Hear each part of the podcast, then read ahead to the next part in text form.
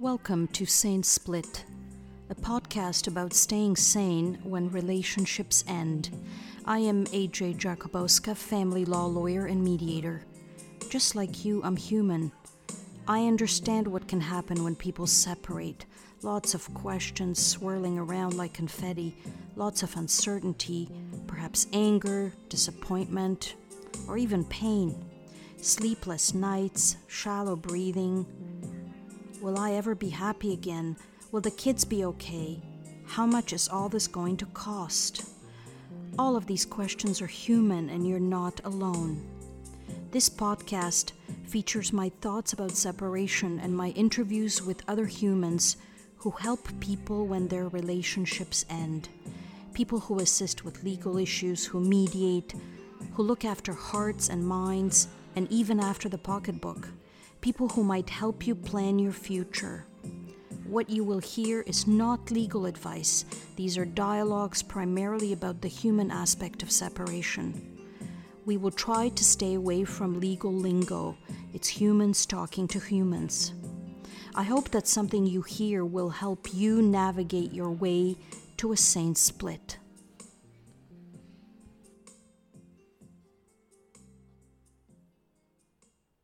Welcome and thanks for tuning in. Today's episode is about communication when relationships end. If you hear meowing from time to time, that's Max the cat. He's under my feet as I record this and he is communicating. This podcast is a form of communication. I am communicating with you. I'm sharing with you my thoughts, my experience, my suggestions. My hope is that this will help you or help someone you know. I am well intentioned and I'm happy to be doing this. I welcome feedback from you. You, hopefully, are also in a good frame of mind. You have set aside some time to listen to this episode. You could be tuning in for a number of reasons. For example, because your relationship has ended and you are looking for some guidance, maybe information, maybe tips or suggestions. Your separation is not a happy occasion, but you are hopeful that you will hear something that will help.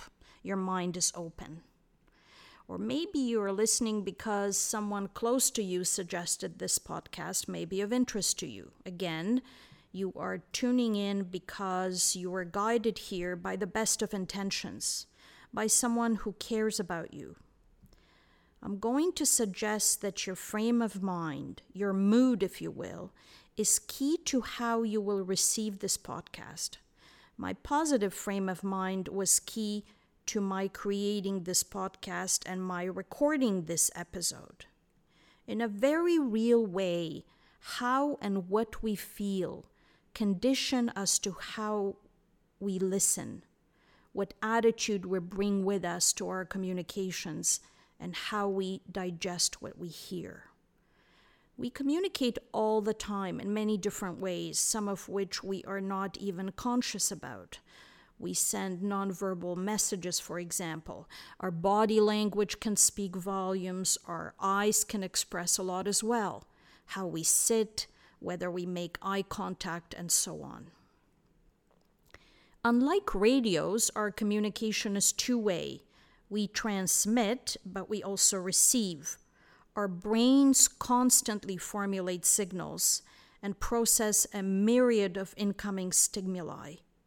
We send messages out, yes, but we receive messages as well.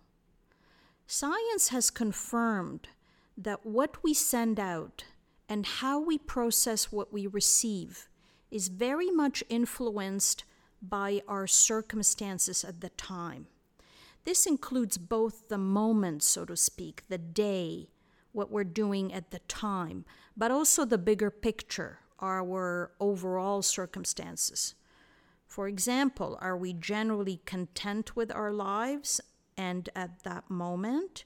Are we generally happy but momentarily concerned about some situation on that day? Or are we depressed, anxious, suspicious, worried, concerned?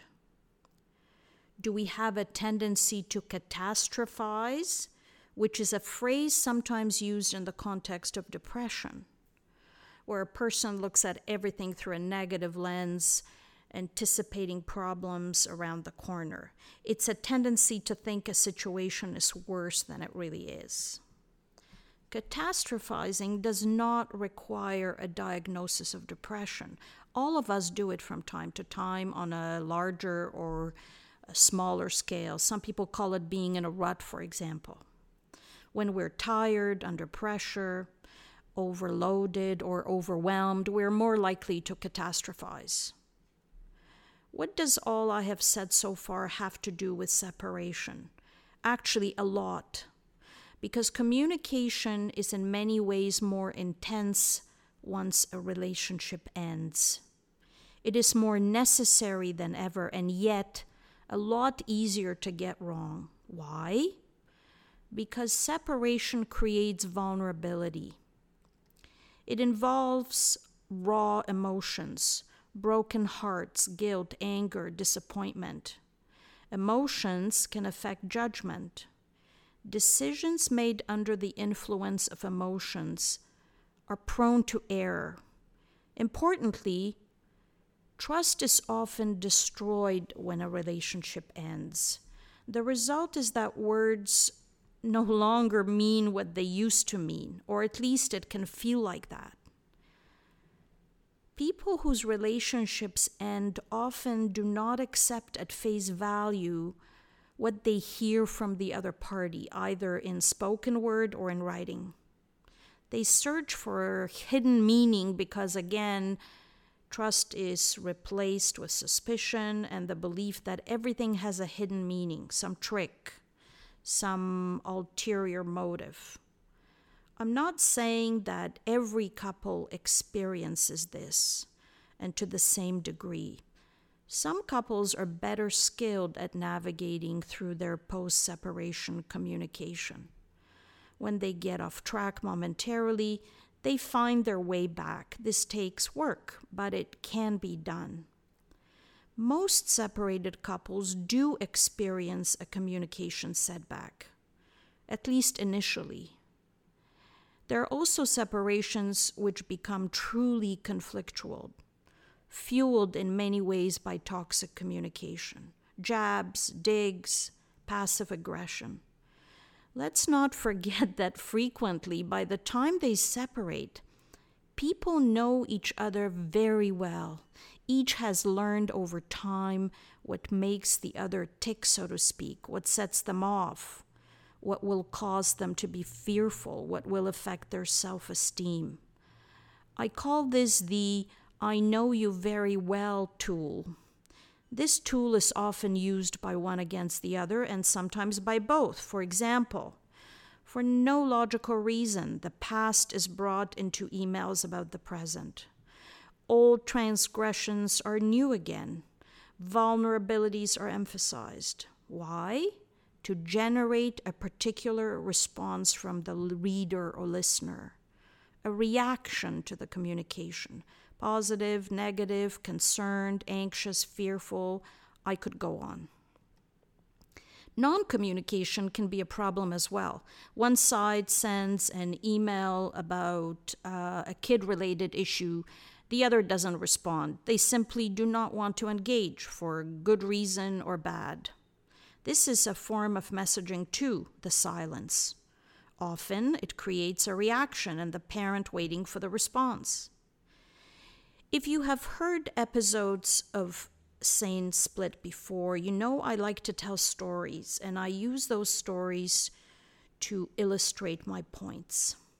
In the episode called A Journey to a Place Called Apart, I spun the tale of an imaginary couple whose relationship had ended and who were about to embark on an allegorical journey with their kids to a new reality. Let's use the same characters for this episode.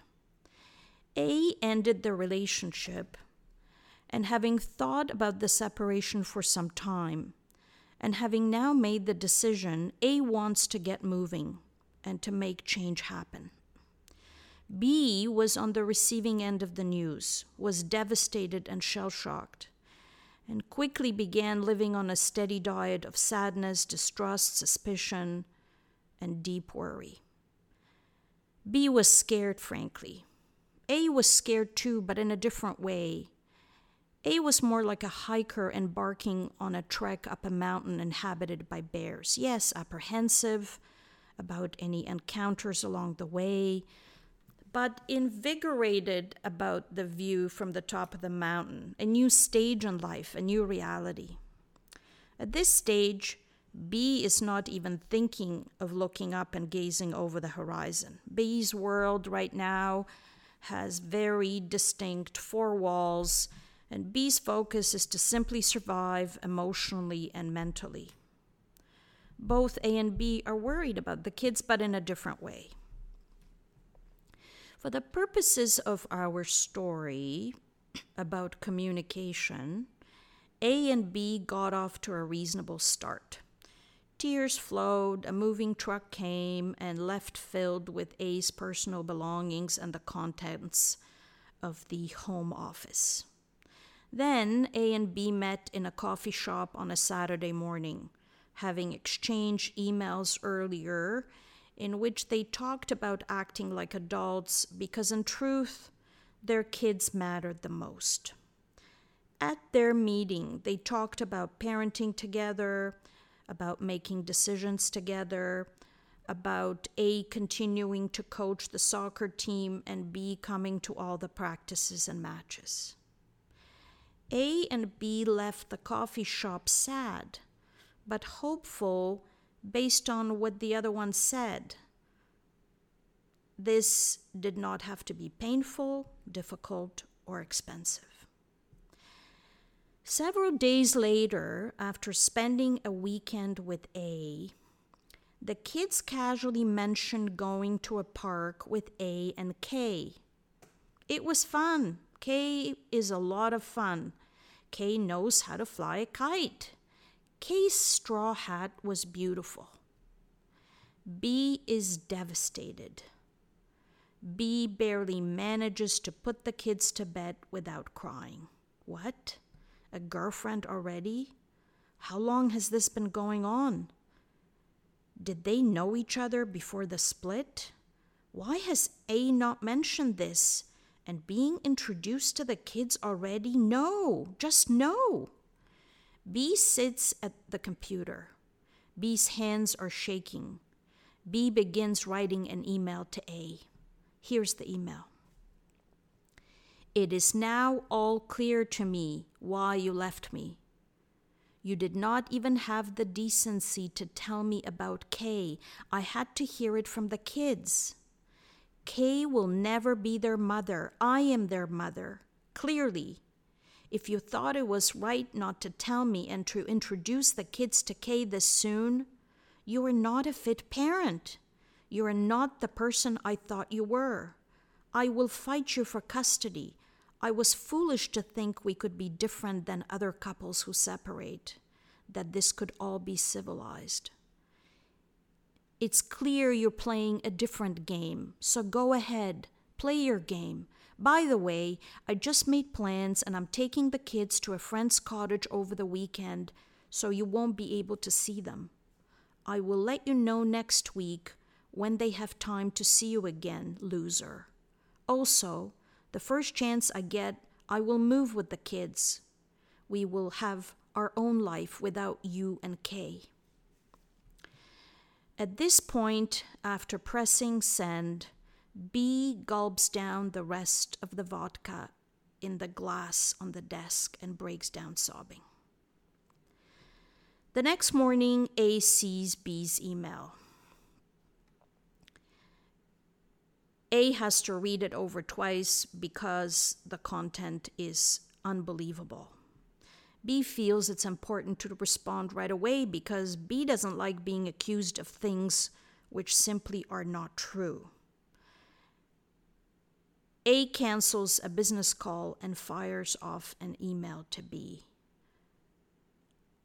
I just made a mistake in the narrative. I was talking about A feeling it's important to respond right away because A doesn't like being accused of things which are not true.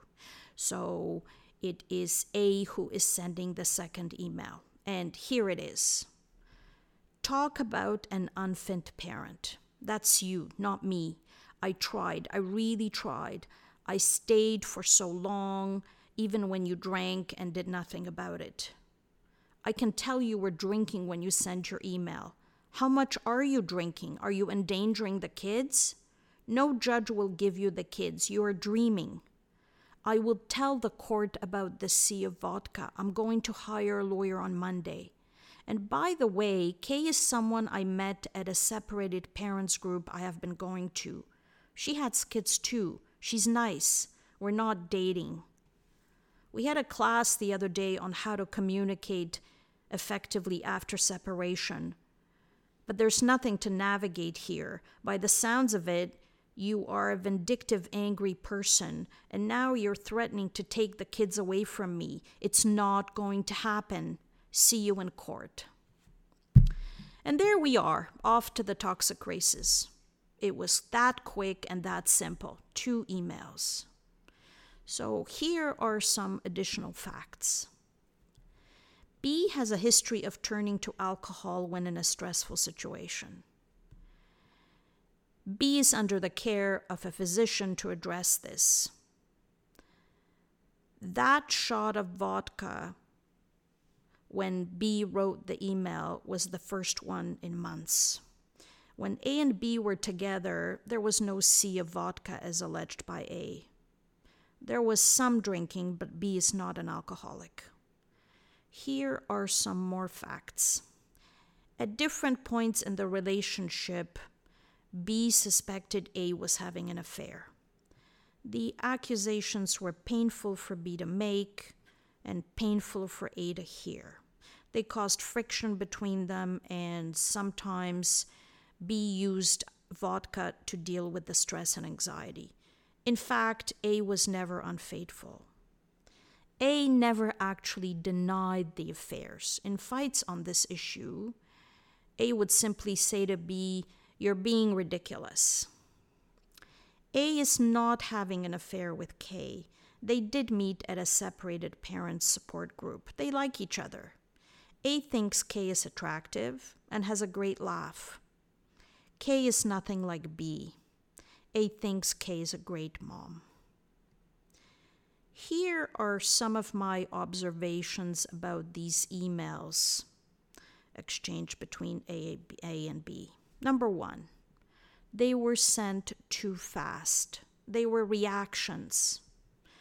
Neither A or B gave themselves a chance to think before pressing send. The emails were dripping with emotion, reaction. They were sent based on emotion and reaction when you receive a communication in the context of a separation, whoever it's coming from and in whatever form it arrives, and I will have a separate episode about reading letters from lawyers and court material. So, when you get such a communication, ask yourself Does this really require a response right away? Or is this something I can and should? Think about some more. When you can, slow things down. When you can, give your emotions a chance to settle down. Give yourself a chance to think. If you have to respond right away, consider having someone close to you read your draft communication before you send it. Or draft it, walk away for a little while, and then read it again before pressing send. Vulnerability and raw emotions are the very fabric of communications when relationships end. And they are the fuel for potentially toxic exchanges, which can spiral out of control very easily. Two adults can fire off a great number of emails or texts to one another in a single evening. I've seen it.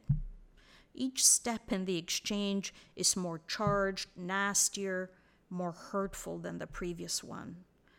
That's often because anger builds on itself, like a fire spreading. When the fire is full blown, it's impossible to extinguish it with a fire extinguisher. You need a full fire brigade. So work on reducing the chance of fire in the first place. Insert some time between an incoming email, for example, and an outgoing one. So, how could A and B have handled this exchange differently? Well, for one, by putting some time in between each of these events. Ideally, when B first heard about K from the kids, B might have slept on it overnight and then on the following day, for example, emailed or called A to ask who K was. And here's a suggested email. The kids told me about K. Who is K? I'm turning to you for more information. I do not want to come to my own conclusions without asking you first. So that email is brief and to the point, no editorial. On receiving B's uh, initial email, A might have waited too, sat on the email for a while to consider why it was written. A might have considered that B is still very vulnerable and is still processing the end of the relationship which A chose to end. The responding email that evening might have sounded something like this I am glad you are coming to me with this. I guess the kids told you about our outing last weekend. Kay is a woman I met in my separated parents group. I enrolled to help me understand how best to deal with our separation and do what is right for our kids. Kay also has kids. We were to meet with another parent at the park that day, but he canceled at last minute. In case you're wondering, I do not have a rela- romantic relationship with Kay. Let me know if you have any more questions. So, both of these proposed emails were more likely when some of the initial emotions settled down. They are about information gathering and information giving. My second observation both of the initial emails were based on conclusions drawn without sufficient facts. A assumed things, read into things, B did the same. Without having any further information and simply based on what the kids said casually, B concluded that A had a girlfriend and also that K was the reason behind A's decision to leave the relationship in the first place. A assumed B was drinking when the email was composed and sent. In fact, a assumes B now has a drinking problem, which makes B an unfit parent. A also assumes a lot about what a judge will and will not do. Now we come to the concept of noise or signal. When you are reading or hearing something in the context of a separation, like the emails between A and B or a shouting match in front of McDonald's, ask yourself is it noise or signal? In other words, are the words something you can let go after hearing them because they're designed only to get an emotional reaction out of you? Are they like arrows flying in your direction, but they will not truly hurt you if you get out of the way? Or are the words signal, something which you need to pay attention to? a message to which you need to truly react. Let's look at the initial emails between A and B and pull out examples of each noise or signal. There is a lot of noise in B's email. She's upset. B knows A loves the kids very much. B knows how to get to him. A lot of noise. But she's also sending signals, and A should take them seriously. First, she's signaling she is now going to control when A sees the kids. In fact, she has even mentioned moving away with them. These are signals.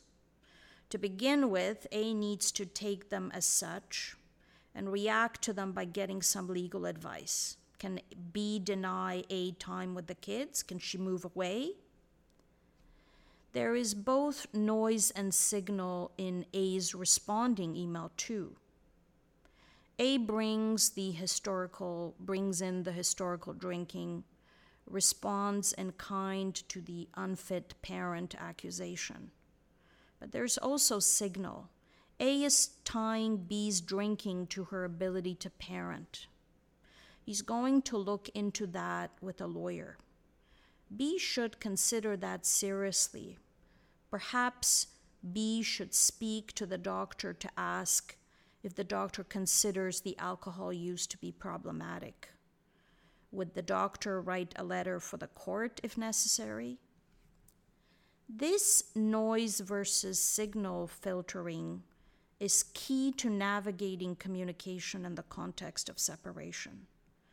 Sometimes one side will do their best, focus on exchanging information only without editorializing and the other side comes back with noise, noise, noise. That's tough to handle, I know. After a series of noise emails, their response may be like this I'm happy to have a dialogue with you, but only about subjects we need to tackle as part of our separation. If you keep sending me emails with accusations, unfortunately, I will not be able to respond. Managing communication effectively is key to a sane split. Focus on using the noise or signal filtering tool. Refrain from using the I know you very well tool purely for the sake of inflaming the situation. Once you light a flame, it may be difficult, if impossible, if not impossible, to control. Make communications direct to the point, brief, and limited to the exchange of key information. So it's, for example, I know it's your weekend with the kids, but my sister is in town unexpectedly and would love to spend time with them. Can we switch weekends by any chance? Not, um, I'm not expecting you to say yes because you never do, but I thought I would ask anyway. Would you switch weekends? My sister is in town, you know, the one whose wedding you refused to go to. So what's the answer? Do what's right for the kids once. So much noise in that last email, so little signal. A real fire starter. Thank you for listening. I hope you will tune in again. If you have any questions or comments, you can reach me through my website, separationinontario.com. Subscribing to the podcast through your favorite app will make future episodes available to you automatically. Signing off for now.